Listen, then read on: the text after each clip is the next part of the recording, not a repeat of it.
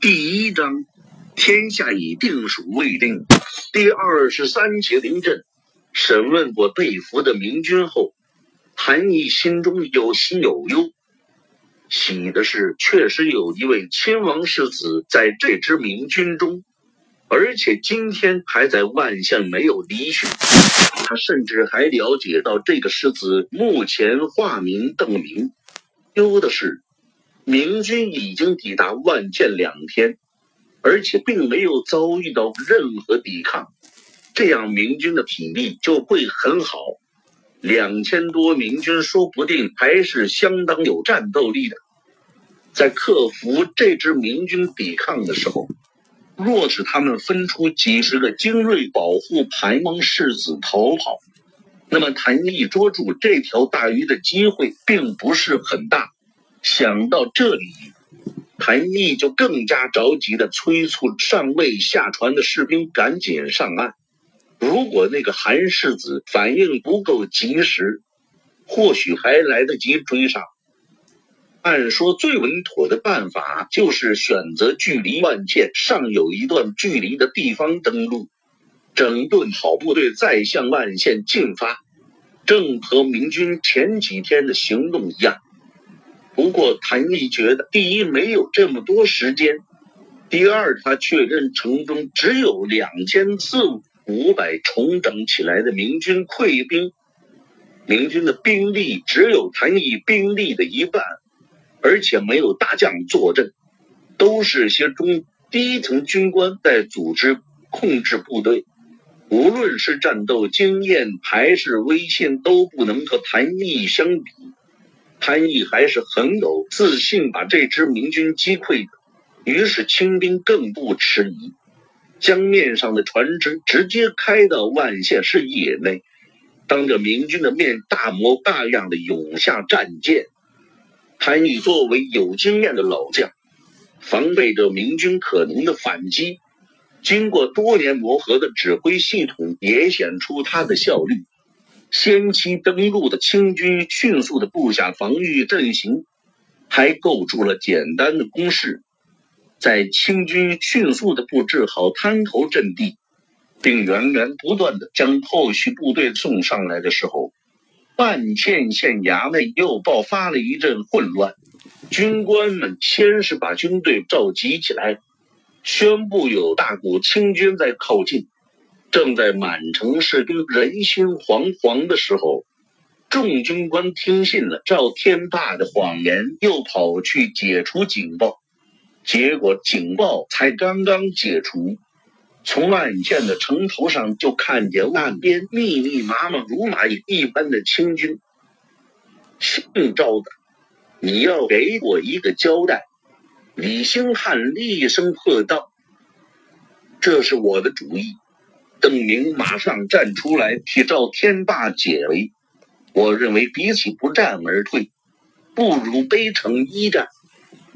邓先生的李兴汉觉得自己被这个不知轻重的宗室子弟气得没话录了。必败的仗为何要打？不过当他看到赵天霸脸上的轻松表情时，顿时满腔的怒火又朝着这个西贼而去，他指着赵天霸质问道：“邓先生，是不是这个贼首先想出来的鬼主意？是我想出来的。”邓明当然不会让赵天霸给自己顶缸，继续为他分辨。邓先生对我说。你李千总还有周千总绝对不会丢下部下逃生。所以，就算能有一半的士兵脱险，你们二人还是要留在这山里的。没等邓明说完，旁边的赵天霸就将他打断，毫无畏惧的迎着厅中众人的怒视：“你们不会丢下兄弟逃生。邓先生说，他也绝不会丢下你们逃生，一起从重庆出来，就要一起活着回凤节。”顿时，本来还吵吵嚷嚷的县衙大厅里鸦雀无声，好像有冰水从天而降，一下子浇灭了怒不可遏的李兴汉等人的怒火。赵天霸说完后，转身冲着邓明轻轻抱拳，用带着敬意的声音说道：“本来我也不愿意说那些船是运粮船，我的任务只是保护邓先生脱险，这很轻松也很安全。但邓先生既然有这个决心，那我也愿意留下来和大伙儿同生共死。”邓明轻轻叹了口气，他刚才没有细想，自己的这个决定把本来相对安全的赵天霸同样拖入了险的。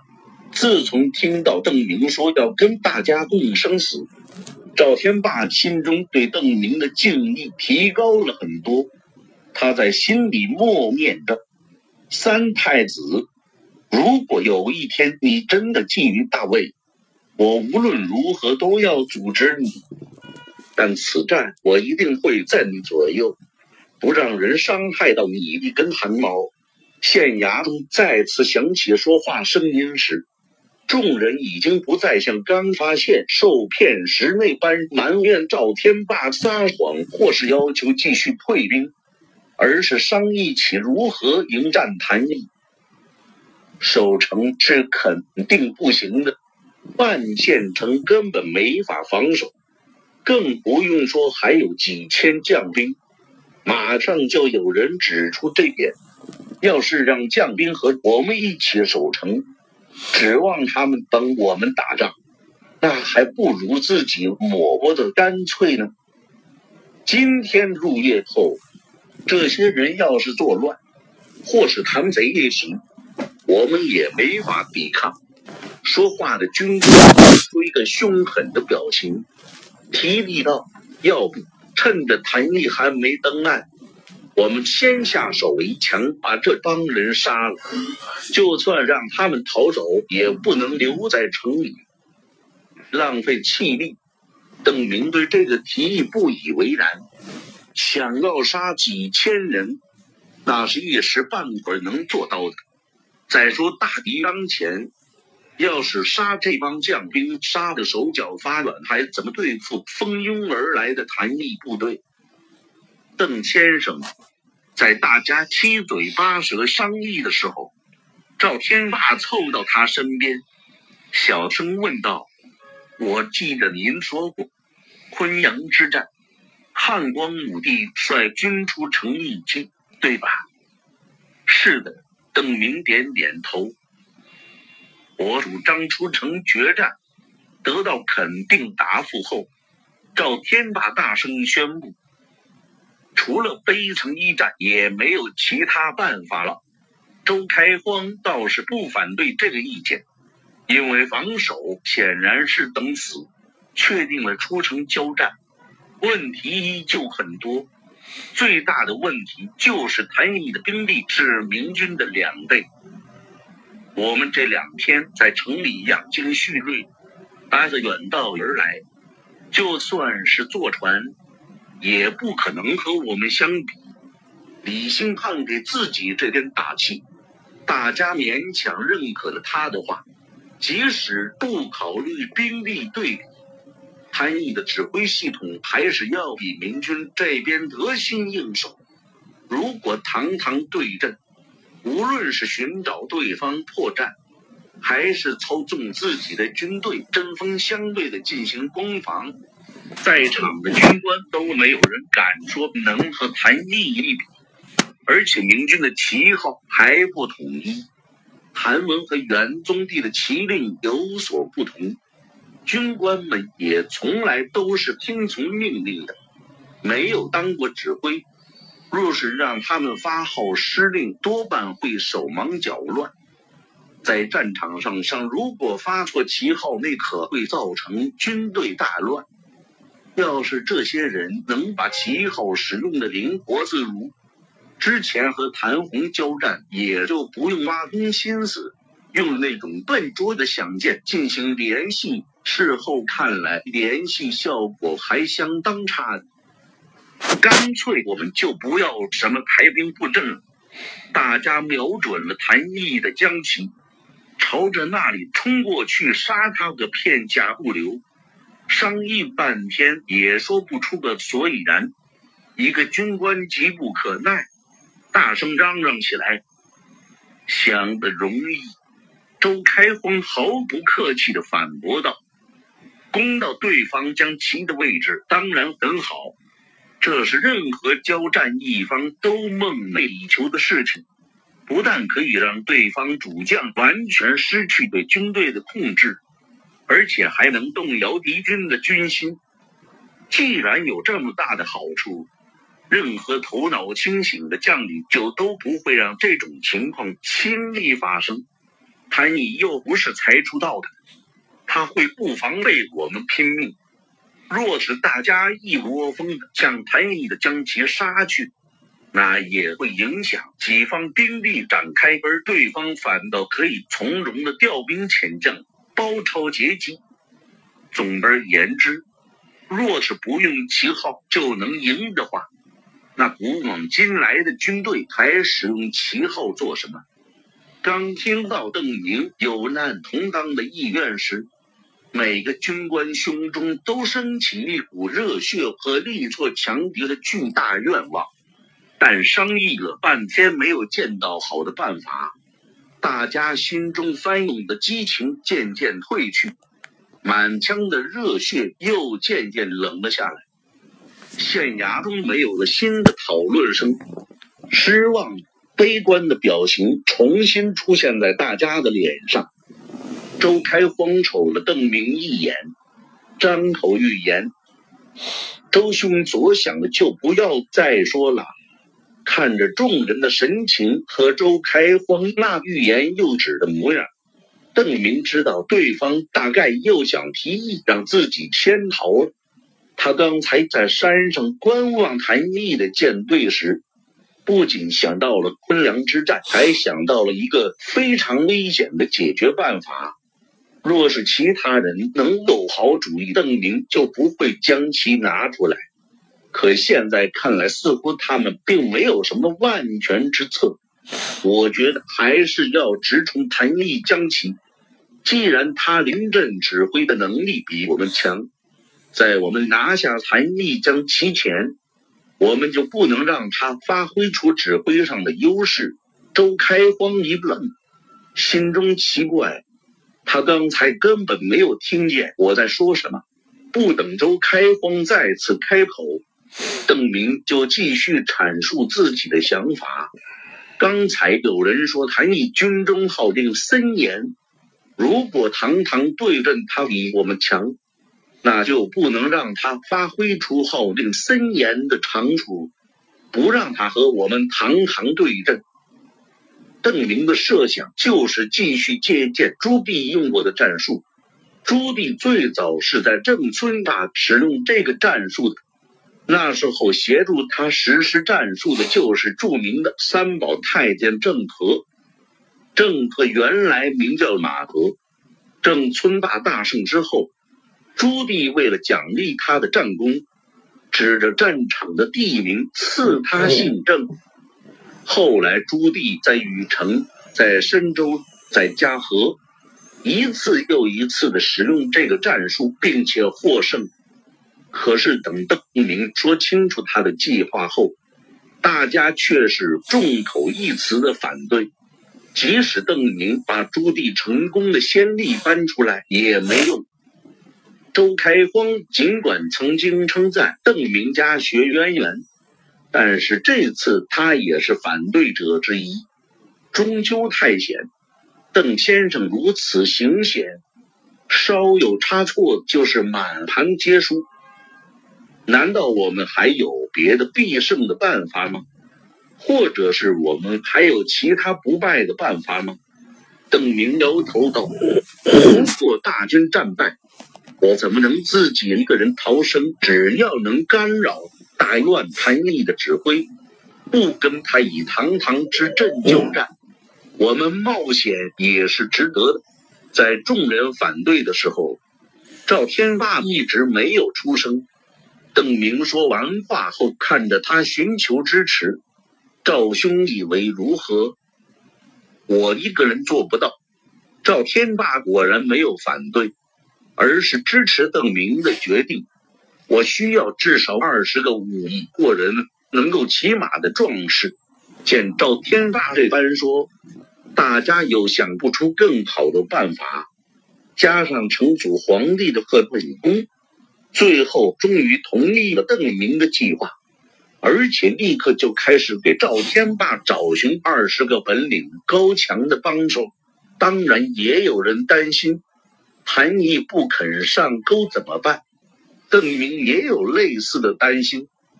盛庸、平安、吴杰等人都是明朝初期南军有名的将领。他们都败在了成祖皇帝这个战术之下。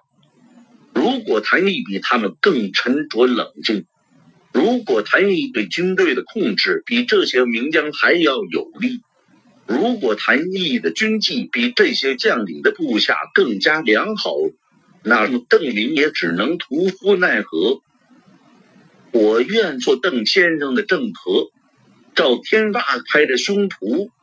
一起茫然的朗声说道：“他想起邓明讲到的郑村坝之战，但赵天霸马上发现自己这句话好像有点不对劲，立刻补充了一句：‘当然了，不是做太监。’记忆已定，明军列队分头开出万县，对面清军的船只也尽数靠岸。”早先在上游位置登陆的清军，在谭毅的带领下赶到了万箭城下。随着谭毅的将旗高高竖起，清军阵地上发出响亮的欢呼声。万箭附近虽然有一些比较平坦的地面，但山地也是近在咫尺，高低起伏的地形阻碍着视野和讯号。对部队的指挥比平地更困难。不过这里本来就是谭毅的老家，他手下的军官也都在此地驻扎多年。明军却有一半是人生地不熟的，相比起来，清军的优势无疑更大。看到对面的明军竟然开出城池，有交战的模样，谭毅信心十足。捻须长笑道：“贼子愚蠢！这里正是我用武之地。”清军和明军各自排兵布阵的时候，邓明正在县衙里认真的做着最后的准备。之前去谭红大营的时候，他并没有穿盔冠甲，这是他第一次披挂上阵。殿下的将旗。卫兵拿来一面赤红色的大幅三角军旗，递到邓明眼前。后者并没有纠正他说法的意思。以往没有看见过宗室作为大将出征，所以士兵们也不知道该按照怎样的规格来制作这面旗帜。邓明倒是没有多想，打算直接在旗帜上面写一个“韩”字。既然重庆听说了谭红失败的消息，那他们肯定也会听说韩世子在明军中的消息。邓明决心再冒充一次，取笔墨来。虽然邓明的专业方向是油画，不过大学一年级上过书法这门公共课。进大学之前，他也配合学画练过毛笔字，饱蘸浓墨。邓明提笔在军旗上龙飞凤舞的写上了一个大大的“韩”字，端详了一下，效果很满意，绝对称得上是比例充沛、前世正规大学锻炼比例的诀窍。现在的人想必还闻所未闻吧？邓明阔步走出县衙的大厅，卫兵高举着战旗走在他的身后。满脸的骄傲和肃穆，举旗的人有的是，但是举着大明宗室的战旗，那以前可是只存在于传说中。赵天霸和精选的二十名瑞士正站在前方等他。见到邓明和那面表示宗室出征的战旗出现后，这二十名甲胄在身的士兵整齐地向他行礼，齐声叫道：“是为殿下死战。”邓明想了想，还是没有纠正他们的说法，而是向这些士兵微笑。刚才各军官召集士兵的时候，都把邓明主动留下来和将士并肩作战的事情告诉了自己的部下。这二十名士兵也同样听到了。邓明翻身上马，他们也先后跃上马背，一个个紧闭着嘴唇，昂首挺胸的跟在邓明、赵天霸还有那个擎着王旗的卫士马后。邓明一行策马出了万箭城池，城外排成战阵的明军士兵看到了邓明的王旗。他们早已知道这位宗室子弟的英勇行为，明军官兵纷纷向王旗的位置发出呐喊声。突然听到明军那边发出雷鸣般的欢呼，谭毅先是一惊，连忙派侦察兵去打探。刚刚出城的明军还没有拉开阵势，侦察兵一直跑到近前仔细观察了一阵。才返回来向谭毅报告，宗室出征了。等谭毅弄清楚对面为什么呼喊后，就仔细的把出现在战场上的那面旗帜看了又看，宗室出征的盛况。想不到我居然有幸一见。这么多年来，我一直盼望着能够见到大明皇家的战旗飘扬在战场上。也一直认为这不过是痴心妄想罢了，想不到今天我居然真的见到了，只不过确实在我的对面。短暂的感慨过后，谭毅又感到一阵狂喜。韩世子竟然没有逃离这个险的，而是临阵迎战，那么捉到这个大人物的机会可是大大增加了。比起先一座万县城给清廷，这个功劳可是大太多了。相对明军那边的士气，清军这边就显得沉闷多了。谭毅的部下不久前还是明军嫡系，当他们明白对面是宗室出征后，很多人都感到胸中有种说不清道不明的压抑。虽然对他们来说，朝廷从来就是一个模糊不清的形象，他们只需要服从谭毅，向谭毅效忠。就算对面是大明天子，他们也要与之一战。可是，一旦看到至高无上的大明天家竟然真的出现在战场上，他们还是感到压迫感扑面而来。对面的士气很高。谭已经整理好心绪，把所有不应该有的情绪都抛于脑后，开始考虑如何克敌制胜。他承认对面的士气不错，不过战争不仅仅依靠士气，还需要正确的指挥。谭毅踌躇满志，自信指挥能力绝对压倒对面的年轻宗师一头。尽管如此。他也要鼓舞士气，要使士兵们见到对面的宗室子弟而心怀歉疚，哪怕只有一点点，也不利于稳定军心。谭毅希望他的士兵们不但不会犹豫，反倒会分外眼红，见到韩世子的旗帜就干劲十足。传我的命令，擒获韩世子者，赏银百两。以购买力换算，当时一两白银的价值相当于五百人民币左右，一百两就相当于五万人民币的巨款。这个赏格一出，刚才还稍显沉闷的清军阵地上顿时呼声四起，人人摩拳擦掌，一点儿也不比对面逊色。第一。